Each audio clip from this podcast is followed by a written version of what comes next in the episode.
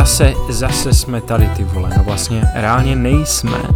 Zase jsem tady. Folks, a vítám vás Ondřej. Nebudu říkat, řekněme Ondřej, hlavní muž, vrchní muž i dok. A vítám vás u podcastu, který se jmenuje Pas- Pastoral Brothers. Vítám vás u husických Pastoral Brothers. Dneska se budeme velmi detailně zabývat teologií. Ne, kecám Ondřej. Uh, čauky, uh, zdraví vás Ondřej. Ha, ha, ha, ha, ha. U podcastu, který se jmenuje Skvatemala, u deváté epizody. Dneska jsem tady jenom já. Proč? Martin Martin uh, je po smrti, zemřel. Ale protože Martin je dobrý křesťan a věří v tělesné skříšení, tak uh, si můžeme být jistí, že příští týden tady bude zásah, řekne nám svůj názor na uh, Zemana v nemocnici a určitě řekne něco jako cic komunismus, bude se tomu smát pět minut v kuse a pak mi dovolí doříct to, pak mi dovolí doříct 20-minutový monolog na téma evangelíci, který s ničím nesouvisí, protože to je dobrý kamarád a podporuje mě. Folks, a dneska vám budu vyprávět o církvi Československé husické. Nebo ne? Nebo snad jsem se rozhodl, když jsem si dělal research na epizodu o CČSH, že není reálně moc o čem mluvit a naroubuju to na širší diskuzi vztahu náboženství a kapitalismu. To je přesně to, co se stalo. Pojďme si udělat takový přehled začátku. Proč, proč si myslím, že je důležitý mluvit o církvi československý husický? No, já si nemyslím, že to je důležitý, já si myslím, že to je něco, co byste nutně museli vědět, že to je něco jako, počkat, nemůžeš být levičák, pokud neznáš pracovní teorii hodnoty, pokud neznáš teorii předvoje a pokud nemáš intimní informace o skomírající vyprázdněný církvi působící na fakticky území asi tří měst. A hm, to je zase, to je tak jako, zase nebudu schazovat. Já si myslím, že je to příběh a je zajímavý a dobrý si občas jenom tak jako vyprávět prostě příběhy a dneska budu mluvit, budeme vyprávět příběh. Já jsem se reálně pokoušel tady tu epizodu nahrát jednou, ale bylo to takový prostě strojený a strukturovaný a nic moc, nebyl to takový typ prostě věcí, které já bych rád poslouchal. Takže já chci být trošku unleashed, já chci být trošku deranged, chci trošku skákat z myšlenky na myšlenku. Folks, já chci jenom vibovat. Já chci jenom vibovat a doufám, že budete vibovat se mnou, protože prostě nechci kurva nudit. Pome, vole, počkejte, já si tady otevřu Wikipediu, doufám, že se mi nezačne updateovat na Windows 11. Počítač uprostřed, dáme si tam CČSH, Církev Československá osická Folks. Církev Československá osická je křesťanská církev, pozor, je to křesťanská církev, takže nebudeme tady mluvit o nějakých skurvených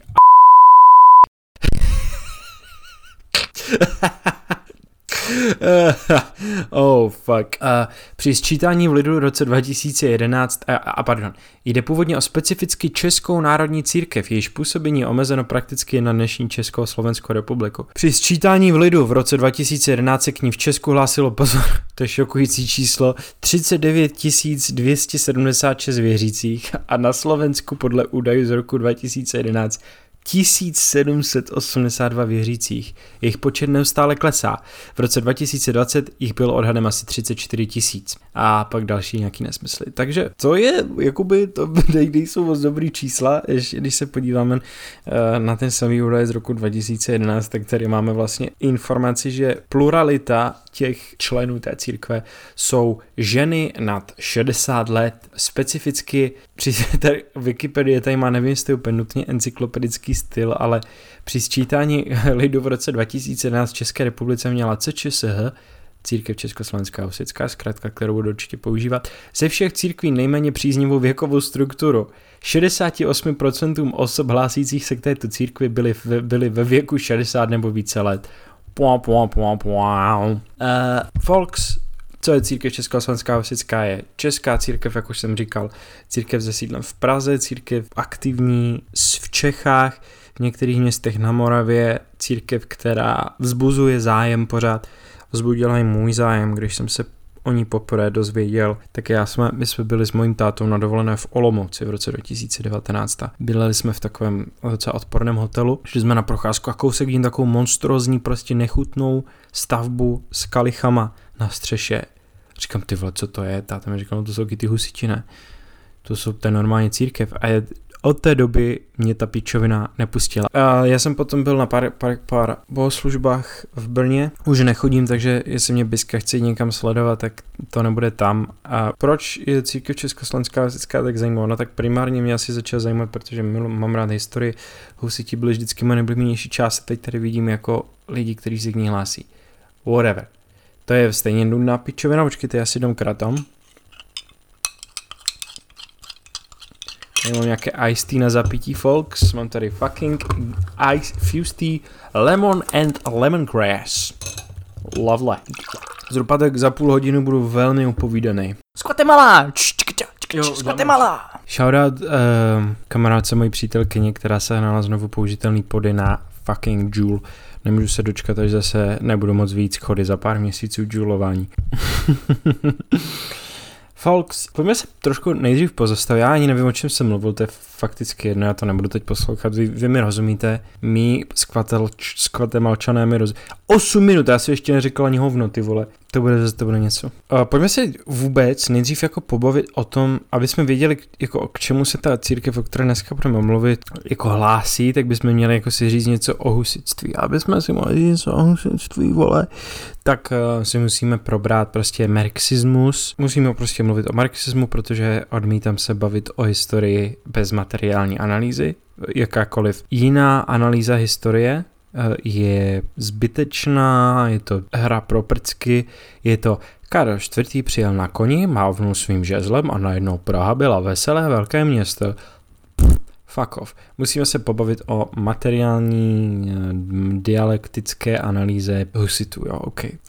V současné době je to takový můj osobní pocit, ale já mám takový pocit, že husiti v naší populární kultuře dostávají lehce přes piču. Skoro od všech kromě protestantů, kteří se k ním jako aktivně hlásí, což je nejenom církev Československá husická, o které tady samozřejmě dneska budu mluvit, ale taky Českobratrská církev evangelická, která ne náhodou taky používá kalich ve svém logu.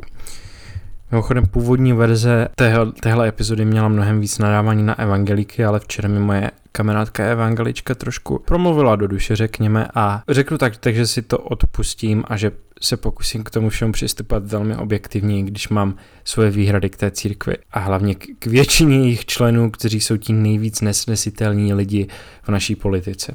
Uh, o čem se to dopě mluvil? Ano, uh, husiti. Husiti jsou oblíbení mezi protestantama, ale jakože širší populární kultura jen trošku dává přes piču, hlavně protože vyhrála taková jako katolická koncepce těch husitů a částečně taky protože husiti byli uh, velmi jako propagováni v minulým režimem a já budu říkat socialismem, pojď, ne, nechci slyšet nic, jakože to nebyl actually reálný socialismus, Ondro, ty si měl zase dávat pozor, ve skutečnosti se jednalo o e, státní kapitalismus, protože Československá socialistická republika participovala na mezinárodním komunitním trhu. Reálně nejsou nerd, nebudu řešit také hovna, prostě věčná sláva prezidentu, prvnímu prezident, dělnickému prezidentu Klementu Gottwaldovi. Z Guatemala! Z Guatemala! Kurva, to bude hovno epizoda. Uh, ty vole, jak se to jmenuje? Do, ano, ta populární kultura není moc k husitům přívětivá, protože se dozvídáme jako, že o, oh, husiti byli fucking ty vole Al-Qaida reálně, protože to byli náboženští fundamentalisté, kteří dělali bojové výpravy, o, nějaký takový prostě hovno neuvěřitelný. Eh, a zároveň populární kultura úplně neskutečným způsobem zesměšňuje jakýkoliv pod, po, jako pod, pokus o interpretaci jo, toho hnutí. Uh, za gebambulismu uh, husité byli před, před, jako předstí byli, husité byli předkládáni jako prostě nějací bojovníci za sociální spravedlnost, jako nějací protomarxisti, stejně třeba jako Spartacus. Za první republiky a vlastně dalo by se říct i v období národního obrození. Byla tou českou inteligencí, byly zase husité vykreslování, často eh, vykreslování jako vlastně protonárodnostní hnutí a vykreslování způsobem jako s obrovským množstvím patosu, trapnosti, barvy a tak, jo, jako eh, Jiráskovo prostě částečně a historické knihy. No, pokud si tady někdo stěžuje na to, že bereme historickou postavu a přisuzujeme jí nějaké charakteristiky, které ona sama sobě nikdy nepřikládala, tak nevím, proč si stěžují zrovna katolíci. Ale OK, uh, je to validní kritika i toho patosu, který byl husitství spojený za socialismu, i toho patosu, který s ním byl spojený vlastně po nástupu buržoazie, ať už ve formě uh, národního obrození v Rakousku, Hersku nebo za první republiky. Ale pravda je taková, že oba ty tábory mají pravdu.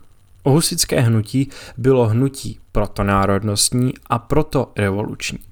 Eh, opravdu se vymezovali proti německé šlechtě, opravdu se vymezovali obzvlášť to radikální hnutí proti um, šlechtě a světské moci jako takové. I ti umírnění husité vlastně přicházeli s takovou myšlenkou, to byl jeden ze čtyř, vlastně bylo to explicitně zmíněno, nevím, jestli to byl nutně jeden ze čtyř uh, artikulů pražských, ale bylo to explicitně zmíněno v učení mistra Jana Husa, je, že pokud světská šlechta spáchá smrtelné hříchy, pokud nedodržuje zákon boží, no tak ji nemusíte následovat. Její autorita není legitimní.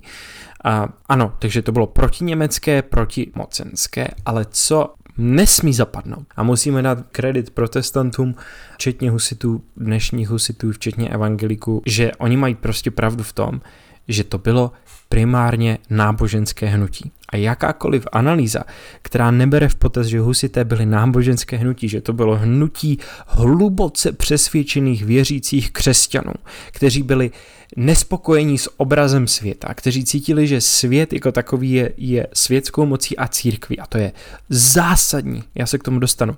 Eh, ten svět je nějakým způsobem jako, že je z něho tvořeno horší místo působením těchto dvou sil kteří tedy se rozhodli bojovat všemi prostředky za reformu té církve a tím pádem i reformu společnosti. Jeden příklad za všechny, Jan Žižka z Trocnova. Po Husově smrti vlastně vůdce, vůdce, pane bože, geniální strateg. On, on reálně nevynalezl vozovou hradbu, ale on ač nižší šlechtic, tak byl vychován v tom, v tom eh, byl, byl vychován v těch starozákonních příbězích. On, on znal pravidla války. Jo, takže tady zase někdo přijde s tím, že husité byli doslova Al-Qaida ISIS.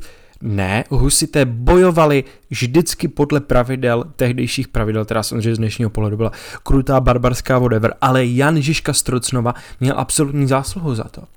Jan Žižka Strocnova uh, vlastně už strávil většinu svého života jako zločinec. On byl uh, opravdu nižší šlechtic, ale existují důkazy o tom, že byl příšerný hospodář a přišel o svoje statky a působil v loupežných bandách. On doslova působil v loupežných bandách.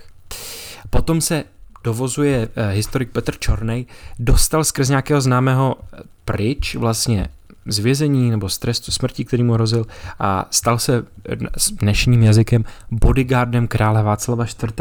A už mu bylo 50 let. Už mu bylo skoro 50 let v době, on umírá v 64 letech, což je 64 let, pane bože, to je na středověk. Kmetství, to je na středověk, ty vole, tak, no, Metuzalem, jo, do piče, prostě, rozumíš? To je na středověk, to je něco jako dneska memes z roku 2012, folks on si musel velmi dobře uvědomovat, a znova tady si počuju vlastně Čornéjovu úvahu, že se blíží konec jeho života, že hřešil.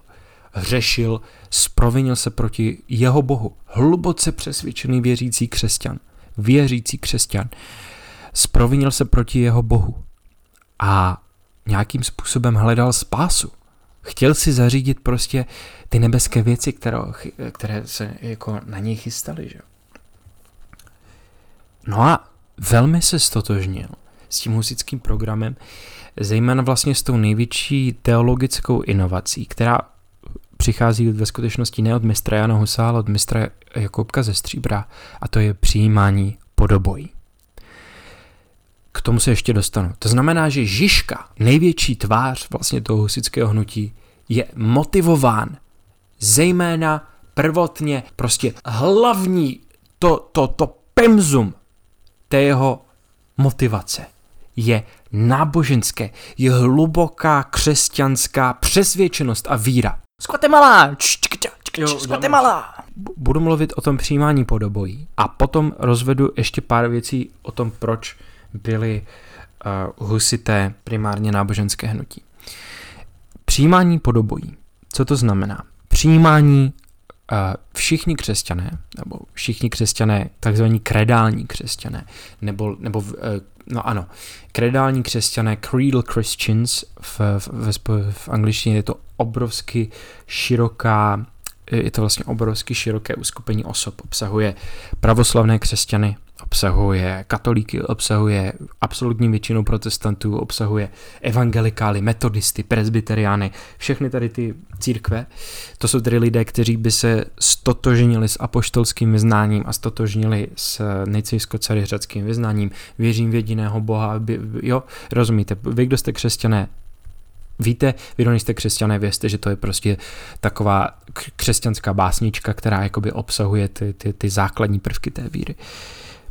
Všichni kredální křesťané berou ten novozákonní příběh o tom, jak Ježíš povstává při své poslední večeři, řek, bere chléb a říká, tohle je moje tělo, papejte ho na moji památku, bere uh, víno a říká, tohle je moje krev, pijte ji, čiňte ji na moji, napije se, řekne toto čiňte na moji památku, toto je krev nové smlouvy, bla, bla, bla.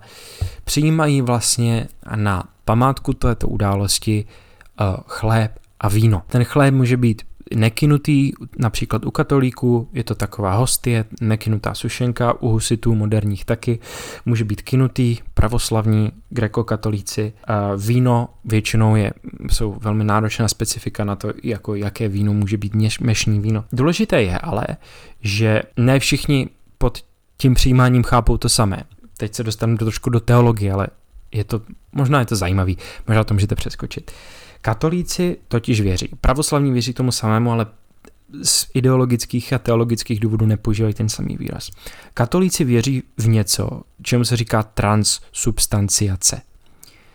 Katolíci věří, že během toho, co kněz vezme hosty a vezme víno a potom je doslova zakleje, nebo ne zakleje, ale promění nějakou jako, no dal by se jí magickou formulkou, opravdu promění nějakým rituálem, tak doslova zmizí sušenka fyzicky, doslova zmizí víno a doslova bez jakýchkoliv metafor, bez jakýchkoliv prostě paralel nebo co já kurva vím, se změní na doslova, pozor, doslova tělo Kristovo a krev Kristovo. Doslova. Doslova zmizí. Transsubstanciace přeměna hmoty. Doslova. A jak jsem říkal, pravoslavní tomu věří taky. Potom jsou někteří protestanti, kteří říkají, OK, my se jako podíváme na to pod mikroskopem, whatever, vidíme, že nezmizelo ta sušenka, nezmizela ani to víno, ale Kristus je nějakým záhadným způsobem tomu taky obsazen v tom přijímání. Nebo taky občas můžeme říkat eucharistie. Je to vlastně to samé. Eucharistie v eh, řecky doslova znamená díku vzdání, ale je to svaté přijímání, eucharistie, oltář, eh, svátost oltářní, whatever, všechno tohle to znamená to samé. A oni říkají, ale nějakým to nezmizí, ta sušenka, to víno, ten chléb nezmizí, ale Kristus nějakým způsobem skrz ně působí. To, tomu se někdy nepřesně říká konsubstanciace, je to pohled eh, například luteránů a i moderních husitů částečně. A celé téhle široké kategorii poznatků o eucharistii neboli o přijímání svatém se říká reálná přítomnost nebo skutečná přítomnost. Eh, husité používají pojem kvalifikovaná přítomnost, to není úplně důležitý. No pak je široká kategorie křesťanů, kteří to taky dělají a velmi jim na tom záleží, ale zároveň nevěří, že Kristus je jakoliv obsažen, že neexistuje žádná reálná přítomnost Krista v Eucharistii, což jsou kalvinisti, evangelikálové a tak dále, tak dále. Přijímání podobují v kontextu katolického světa eh, v té době znamená, že přijímání podobují, že lajci, běžní lidé, běžní věřící, kteří tam jenom tak jako vibujou a chillujou, dostanou tělo i krev. Slovy nás, nezna Bohu nevěřících, dostanou sušenku i víno. To není, ačkoliv v Bibli se píše, toto čiňte nám o památku, whatever, to není katolická praxe.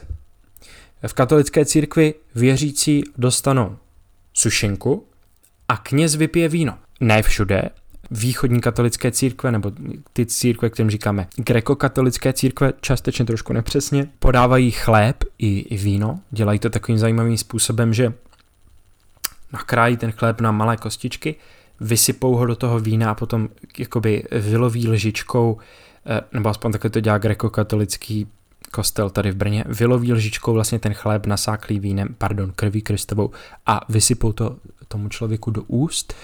Eh, pravoslavní to dělají podobně asi, protože používají taky chléb a husiti, kteří tak vyznávají vlastně přijímání podobojí, e, namočí jenom tu sušenku do vína a vloží do úst e, těm jednotlivým věřícím. Přijímání podobojí byl vlastně teologická inovace z husitství mistra Jana Koutka ze Stříbra, který s evrubným studiem patrimoniálních textů, s studiem vlastně těch textů přišel, no počkat, ale tohle Ježíš, náš pán, náš, náš Bůh, Náš Bůh, rozumíte, to není, to řekl nějaký random týpek prostě. To ani není, to řekl světec. To, to není ani, to řekl apoštol. To řekl náš Bůh. Musíte dělat obojí na moji památku. No tak přijímání podobojí musí být nutnou podmínkou spásy, protože to je, to je přímo od Boha. On přímo, náš Bůh, náš Bůh, slovo vtělené do masa, to řeklo. No a Jan Žižka Strocnová chtěl být spasen. A velmi se prostě, velmi se, se souznil s tím a řekl, pane bože, já s tím tak neskutečně vajbuju. Mistr Jan Hus nejdřív radil Jakoukovi ze stříbra. A říkal, Kubo, buď opatrný s tím, neprovokuj. A teprve potom z vězení v Kostnici schvaluje přidání přijímání podobojí do čtyř pražských artikul. Takže to není ani Husova e, inovace. I když samozřejmě proč mají husité ve znaku kalich i dneska? No protože přijímají podobojí, protože pijou tu, tu, tu, tu krev Kristovu z toho kalichu. To se nechám malinko unést, ale je to prostě fascinující asi pro mě teda, protože jsem, uh, jsem neurodivergentní folks.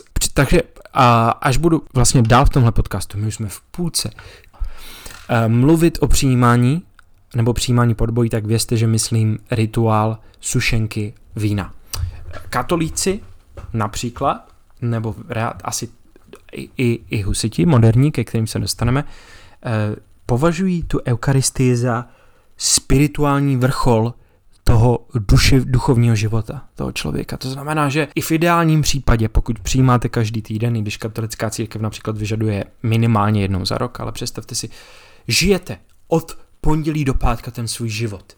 Tamhle prostě uh, stres, hrůza, hrůza, hrůza a i hřešíte. Stane se. Závidíte, přejete někomu neštěstí, hřešíte prostě. Jo? Horší věci, třeba jste gay, podle pohledu katolické církve. To nejhorší, co můžete udělat, je, máte sex do zadku. Tam se ještě dostanu k tomu sexu do zadku, folks. hmm. ha, ha, ten, ten spirituální hřeb, nikoli večera, ale vašeho týdne, je nedávání kokotenžu. Jste umyti v krvi Ježíšovi. Jste, jste umytí v jeho krvi. Po tom všem, co jste zažili ten týden, v, z pohledu katolíků jdete ke zpovědi, z pohledu luteránů a moderních husitů, vyznáte se ze svých hříchů a potom to, to, je, ten, to je to uklidňující, to je to, to je to konejšivé působení, no uklidňuje duch svatý, ale nějakým způsobem to, to působení Ježíše Krista. Vy jste omyti v jeho krvi. No, ne, když jste katolíci, ale tak jako figurativně. Rozumíme si. Um, what the fuck, what the fuck, o čem jsem to mluvil? Já se zabil jsem reálně spoustu času mluvím o úplných píčovinách, protože já musím ještě mluvit o tom, že středověká společnost, ve které husité fungují, je společnost, která je sociálně stratifikovaná. Ale středověká společnost je věřící, je náboženská. Ale to je, musíte pochopit, že v dnešním světě reálně neexistuje žádný způsob, žádná paralela pro to, jak extrémně věřící a jak náboženská ta společnost onehdá byla. Jo. Bůh ve středověku je přímo, pardon, ne to není pravda, ale jeho vůle, jeho plán jsou přímo poznatelné ze společnosti, které žijeme. Teď tohle je, tohle je lid boží. My jsme členy té církve a ta církev je hmatatelné tělo Kristovo na zemi, ne, jiný tělo než ta sušenka. Tělo Kristovo na zemi a Ježíš jeho hlava, to je reálně to, co oni používají. Nebo také se říká, ona, církev je Kristova manželka, církev je Kristova manželka prostě. Tyhle to se nebude dát poslouchat. Děcka, já jsem mluvil, že jste poslední hodinu poslouchali, jak řvu. To trošičku malinko stiším. Církev je Ježíšova, je Kristova manželka. OK. Každý můj společenský vztah je vztah uvnitř božího lidu jako nějaké konst, konstitutivní síly. To znamená, tady neexistuje vůbec, neexistuje nic jako prostě, jak bych to řekl, pokus o reformu společnosti je nutně pokus o reformu církve, protože církev je společnost. Bůh je tady tady s námi tím způsobem, že my žijeme podle jeho platela, my jsme věřící, bla, bla, bla. Zároveň nám vládne křesťanská šlechta z vůle boží z vůle boží. Jo? Taková, to je taková úroveň participace Boha v našem světě, no kterou by mu málo kdo dneska po protestantské reformaci přisoudil vůbec. Rozumíte? Aktivní participace, aktivní trestání, aktivní eh, zaujaté eh, sledování toho dění na zemi. No folks, eh, pojďme už nestrácet čas na tom. O husitství, je důležité si o husitství říct, že to je v podstatě jako prvotní spojení uh, několika sociálních tříd, které samozřejmě nikdy nemělo potenciál nastolit nějakou bezstřídní společnost, protože prostě, prostě a jednoduše společnost ještě nebyla na dostatečném vývoji a samozřejmě stupni vývoje. A samozřejmě byly, bylo to, to, to radikální křídlo, které bylo revoluční, dalo by se říct, poraženo potom, když už se husiti po Žižkově smrti prali mezi sebou. Umírnění radikální husité, umírnění husité vyhráli a je to vlastně ukázka, je to vlastně ukázka rozpadu nějaké, nějaké jako koalice různých třídních zájmů. A tak to dopadá vždycky, folks. Takže to je takové poučeníčko. Ale husité zvítězili určitým způsobem tím, že částečně se jakoby osamostatnili tzv. ultrakvisté, neboli přijímači podobojí, neboli kališníci od zbytku katolické církve, když stále formálně uznávali papeže. Ta, to konkrétní právní postavení té české církve, je to komplikovaný, ale je to zkomplikované tím, že potom přichází na scénu jednota bratrská, která je částečně odvozená od husitství, částečně se jedná o whatever, shit. Prostě je to samostatná protestantská církev. Už v době, kdy Martin Luther příbí svých 95 tezí na, na dveře katedrály, je, abs, je většina obyvatel Českého království protestantská. Nebo samozřejmě slovy dnešních protestantů proto protestantská, protože samozřejmě to může být jenom od Luthera. Pff, fuck off. Poč, pošlu vám článek od doktorky Eleanor Janegy, jestli budete ještě mít tady ty keci někdy, kurva. Byla to reformace, byla to plnohodnotná reformace. Žádná ty vole protoreformace, žádná raná křesťanská hereze. Byla to real ass motherfucking reformace, která ačkoliv byla poražena v tom svém sociálním rozměru, tak nábožensky, ups, co tady máme, přijímání podobojí a aspoň, aspoň něco jsme z toho vytěžili, děti moje. Uh, německá reformace a následně samozřejmě i kalvinistická reakce na ní. To znamená, Kalvín, um, pro, protestantská reformace sama o sobě je o sto něco let později reakcí Volks, přijde to slovo tentokrát doopravdy na kapitalismus, kdož jsou boží bojovníci, Volks jsou to buržousti. Skvatemala! Skvatemala! V minulé verzi téhle epizody jsem ztratil obrovské množství času tím, že jsem mluvil o uh, německé reformaci a nechci tu samou chybu opakovat. Tak jenom chci říct, že kapitalismus, teď se omlouvám Daliborovi, že použiju zprostý slovo, ale už stejně asi to neposlouchá s dětma užehlení rozmrdá na mrtky prostě. Rozjebe na absolutní mrtky veškerý společenský vztahy.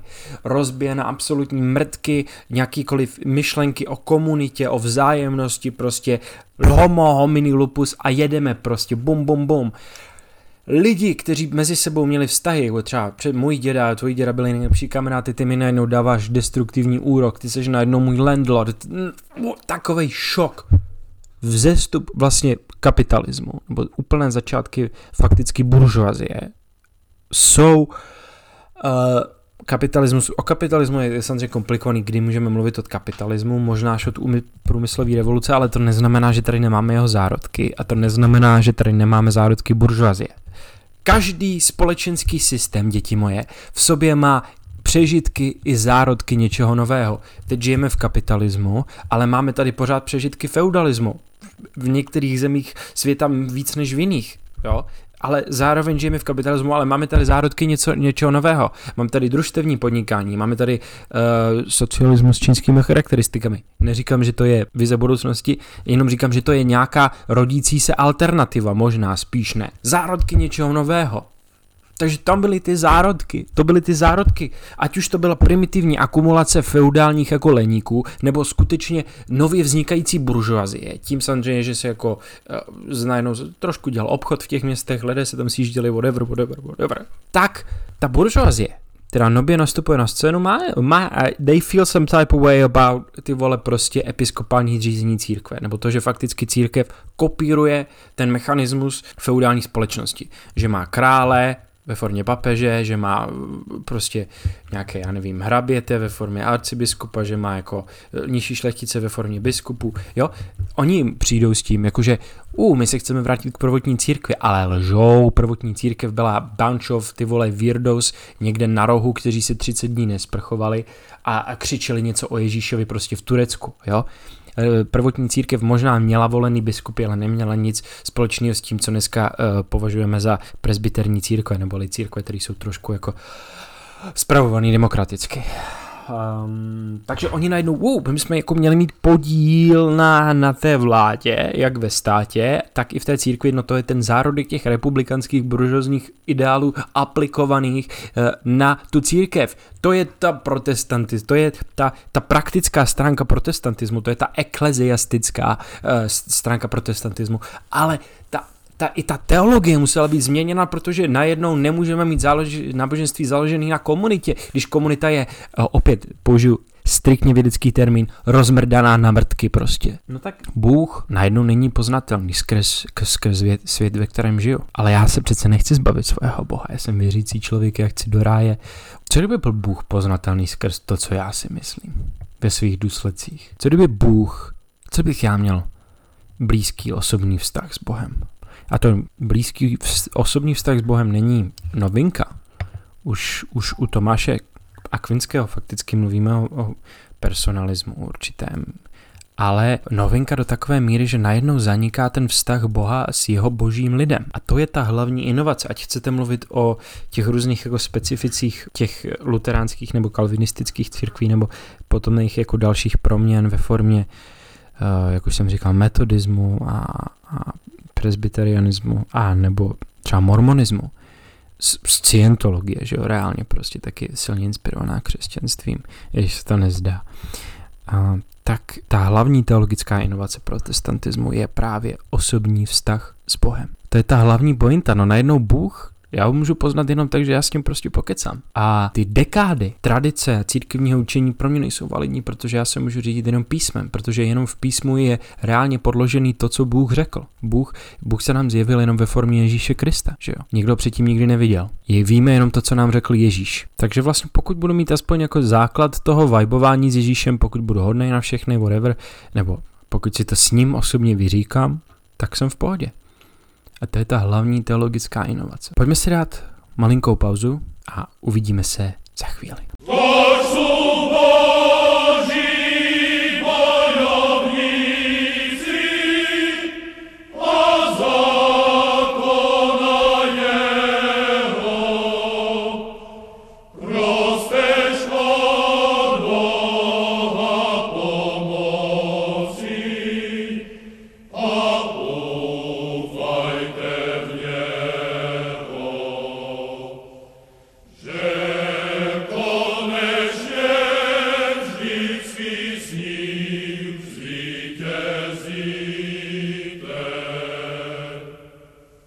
Pravda je taková, že protestantská reformace reagovala na kapitalismus určitým způsobem a další jakoby ránou do křesťanství původního bylo osvícenství, a spousta protestantů participovala v osvícenství.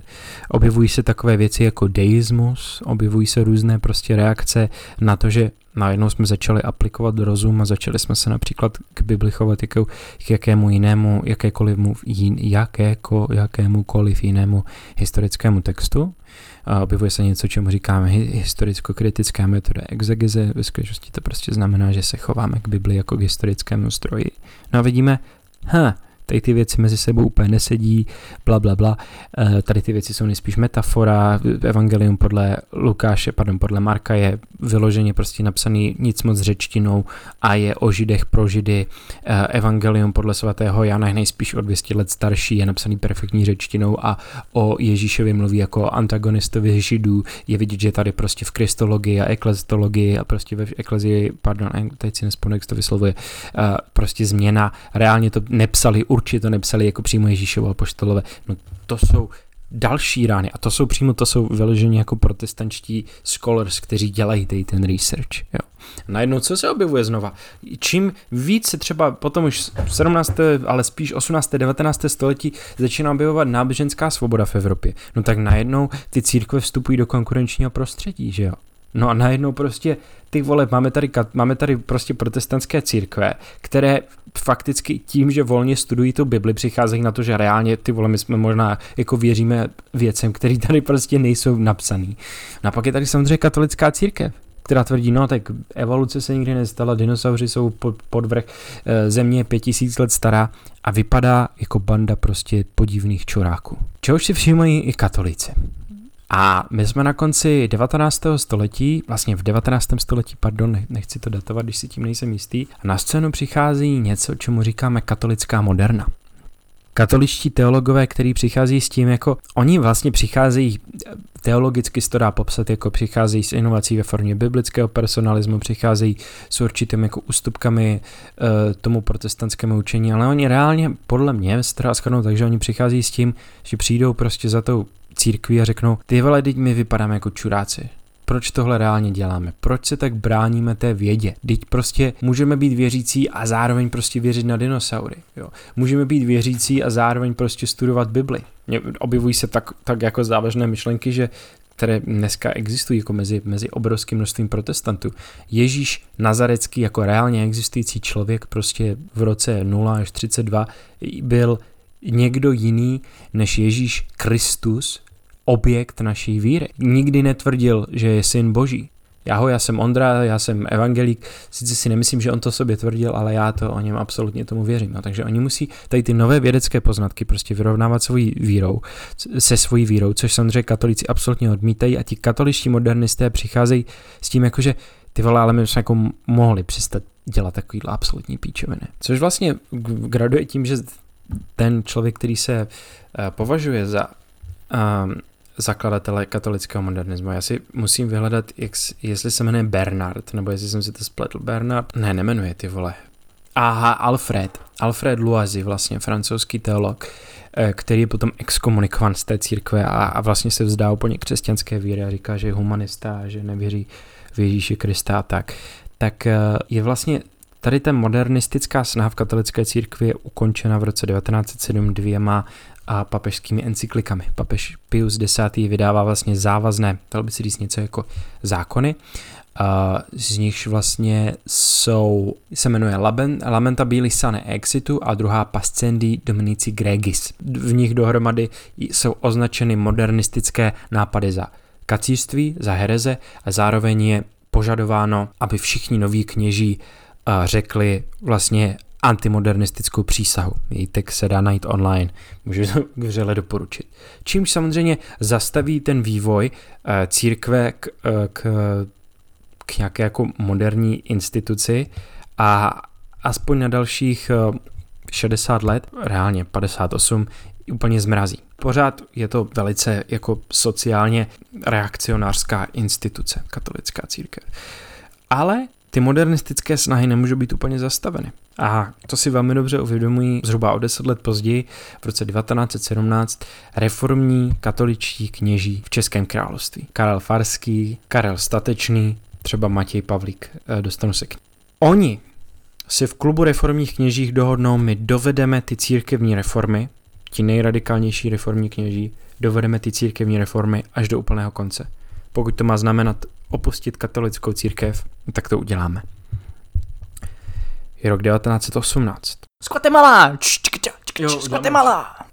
Česká buržoazie za uzavření spojenství s českou, s českou a slovenskou inteligencí a za uzavření dočasného příměří s německou buržoazí vyhlásí nový stát. Nastane buržoazní revoluce, kdy jsou kde šlechta zbavena svých titulů, svých majetků, kdy je zaveden takzvaný demokratismus, dostáváme se čistě do sféry buržoazní demokracie. Zároveň také doba, kdy je katolická církev, je to zhruba asi uh, katolické, protestantské církve byly povoleny znovu v roce 1780 nebo 1760, takže je to nějakých 100 a něco let potom, co byly uh, na našem území znovu obnoveny protestantské církve, ale to ta násilná rekatolizace po roce 1620 nemůže být nahrazena.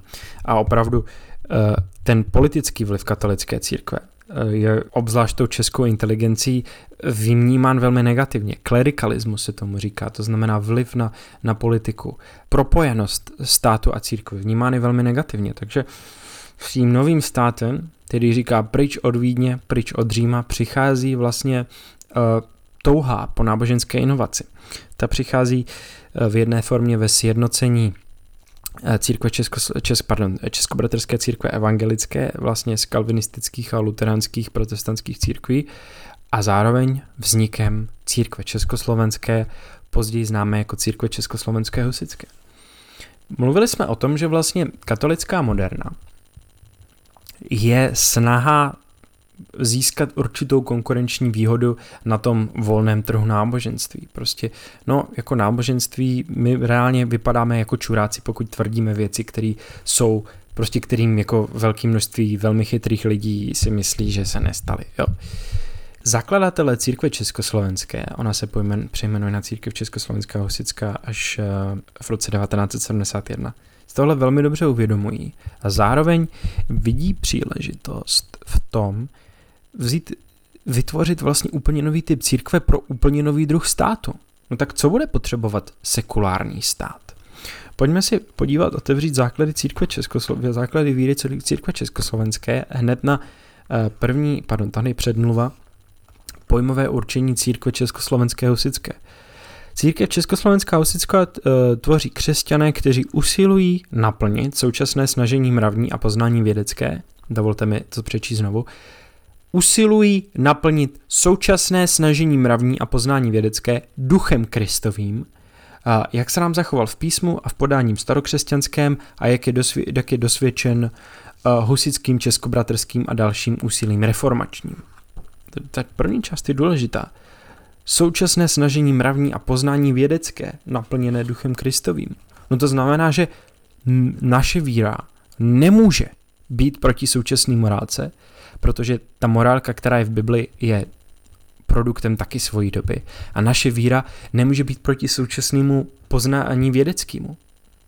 A zároveň vytváříme novou církev pro sekulární stát, no tak naše víra se nesmí projevovat v té státní sféře. No mně z toho logicky vyplývá, že naše víra je připravena na to, aby byla čistě soukromou záležitostí. S jednou výjimkou, k tomu se ještě dostanu. To znamená, že ta vize církve pro nový druh státu. Oni doslova, když ji vyhlašovali, tak v začátku říkali římskokatolická církev reformovaná v duchu demokratickém. Ta víra musí zůstat vlastně soukromým, eh, soukromou věcí, musí zůstat v pozadí a zatímco my děláme jiné věci, chodíme do práce, chodíme do biografu, chodíme prostě, tak všechno, co děláme, nějakým způsobem naplňujeme duchem Kristovým. Duch Kristův by se, to je vlastně termín, se kterým operuje v, tomhle, v téhle podobě v podstatě jenom církev československá, husická a v podstatě znamená evangelium jako praxe, jako praxis, je to, to anglické slovo, které je tady úplně ideální. My se chováme normálně, ale v pozadí Někde uvnitř, hluboko, jsme poháněni tím duchem Kristovým. Takže ta jejich vize byla vlastně, že to náboženství musí zůstat ve službě té společnosti. Což je vlastně velice katolický nápad. A vyvíjela se postupně přes nějaké pokusy stát se pravoslavnou církví, což pak způsobilo to, že Matěj Pavlík odešel, založil církev, eh, Československou církev pravoslavnou a potom se nechal přejmenovat na biskupa Gorazda, což shodou okolností je ten Gorazd, který u sebe schovával v chrámu svatých Cyrila Metodie nebo svatého Mikuláše, teď, teď si nevím, který to byl v Praze, eh, parašutisty, kteří zabili Heinricha, potom byl zavražděn v koncentračním táboře, to je ten Pavlík. Způsob vlastně to, to, to řešení, vyřešení těch kontradikcí mezi kapitalismem a náboženstvím způsobilo, a kapitalistem a konkrétně křesťanstvím, způsobilo, že církev Československá husická má spoustu kreativních řešení, která jsou obtížně zařaditelná a skutečně se jedná o něco mezi protestantismem a mezi katolictvím. Takže ano, přijímání podobojí, oni se hlásí k tomu husitství, ale to husitství je úplně jiná myšlenka. To husitství bylo skutečně revoluční a reformační. Když ta církev Československá husická vznikla vnímala sama sebe jako, že vzniká pro potřeby vlastně nového státu, buržoazní demokracie, aplikuje na sebe principy buržoazní demokracie a vyhovuje těm požadavkům buržoazní demokracie. A snažili se to udělat tak, že si vzali nejlepší části katolicismu, konkrétně by se dalo poukázat na to, že CČSH má velice konzervativní, ale to velice jako teologicky i dalo by se říct sociálně liberální církev, ale velice konzervativní přístup k bohoslužbě. Ta bohoslužba jejich, liturgie podle doktora Farského, doktor Farský jsem určitě zmínil, že už je zakladatel, uh, liturgie podle, je, je pevně předepsaná, silně symbolická a ačkoliv se teda může konat kdekoliv, tak se má konat v těch zborech a má se konat každou sobotu a má opravdu být jakoby tím ostrovem toho jednoho místa eh, eh, v tom, v tom týdnu toho v životě toho člověka, kde ta, kde ta víra, podle, to je moje interpretace, ale myslím si, že je docela fair, kde nemá být upozaděna. Jo, takže oni berou vlastně to protestantství, míchají ho tak kreativně s tím katolicismem a vytvářejí náboženství čistě pro potřeby nově vzniklé buržoazní demokracie. Po druhé světové válce v roce 1947 má církev Československá, to je ten její předchozí název, rekordní počet věřících, milion. Ale abych byl fair, oni už rok po svém vyhlášení byli druhou největší církví v české části církve, eh, v české části Československa. Takže oni byli opravdu mezi lidmi, mezi věřícími neuvěřitelně populární. No a kde jsou dnes? Mezi ty jejich inovace totiž patří věci jako trošku odproštění toho eh, liturgického prostoru od nějakých pozlát. Bohoslužba v mateřském jazyce lidí. Bohoslužba, kdy je kněz směrem k lidu. No jo, ale co se stane, když dneska půjdete do katolického kostela? Tak sice tam je trošku jako pozlátek, ale všimli byste si, že ten kněz by měl kromě kalicha a kříže uh, nějaký jako hodně, hodně věcí ze zlata, nějaký řetězy nebo tak. Všimli byste si, že na vás mluví latinsky, a v některých jednotých kostelech ano. Tady se dostáváme vlastně k vatikánskému koncilu, který proběhl v 60. letech, kdy vlastně se ukazuje, že ty liberální, ty reformní tendence v katolické církvi byly nezastavitelné. Že ty dvě encykliky papeže uh, v podstatě jenom trošku pozdržely velké množství toho, co, co, čemu věřili zakladatelé církve Československé husické, bylo v katolické církvi realizováno v roce, v, v, při druhém vatikánském koncilu, který skončil v roce 1965 a, a mše v národních jazycích začaly v roce 1969, kdy byl trenský misál nahrazen takzvaným římským misálem. No najednou, če, co může ta církev československá husická nabídnout? No může se přejmenovat na husická, protože husité jsou zrovna populární, ale prostě fakt je takový, že ona nemá co nabídnout reálně a stává se z ní umírající církev. Všechny ty kreativní řešení, ze kterým přišla zakladatelská generace, ze kterým přišla druhá, třetí a teď v současné době nastupující čtvrtá generace husických teologů, jsou tak trošku nazmar, protože za chvíli se zdá, že budou dělat teologii tak pro 15 tisíc lidí. Oni zároveň neviděli ještě jednu věc. To jednou věcí je, že katolická církev přestala existovat.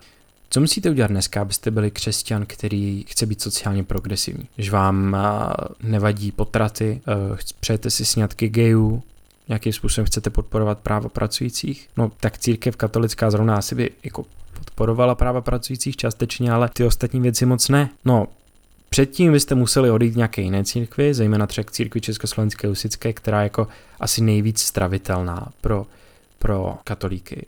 Ale pokud nežijete v nějaké opravdu malé konzervativní komunitě, kde vás jako vyobcují za to, že jste gay, což se může dost dobře stát. Pokud žijete ve městě, no tak to řešení je prostě zůstaňte katolíkem. Teď dneska nic jako katolická církev neexistuje, protože všichni její členové jsou fakticky protestanti. Protože najednou, jak to, že je možné, že máme jako fary, farnosti v České republice, které na své stránky dávají covid, fašismus, přijde varování, biskupu před očkováním, očkováním používá eh, kmenové buňky získané z potratu versus prostě uh, církve ve větších městech, jako jo, teď nemusíte chodit, máte všichni dispens, budeme dělat uh, tady cool ass live streamy s písničkama prostě. Aha, a to je jedna církev, ve které jsou prostě najednou vedle sebe existují liberální směry.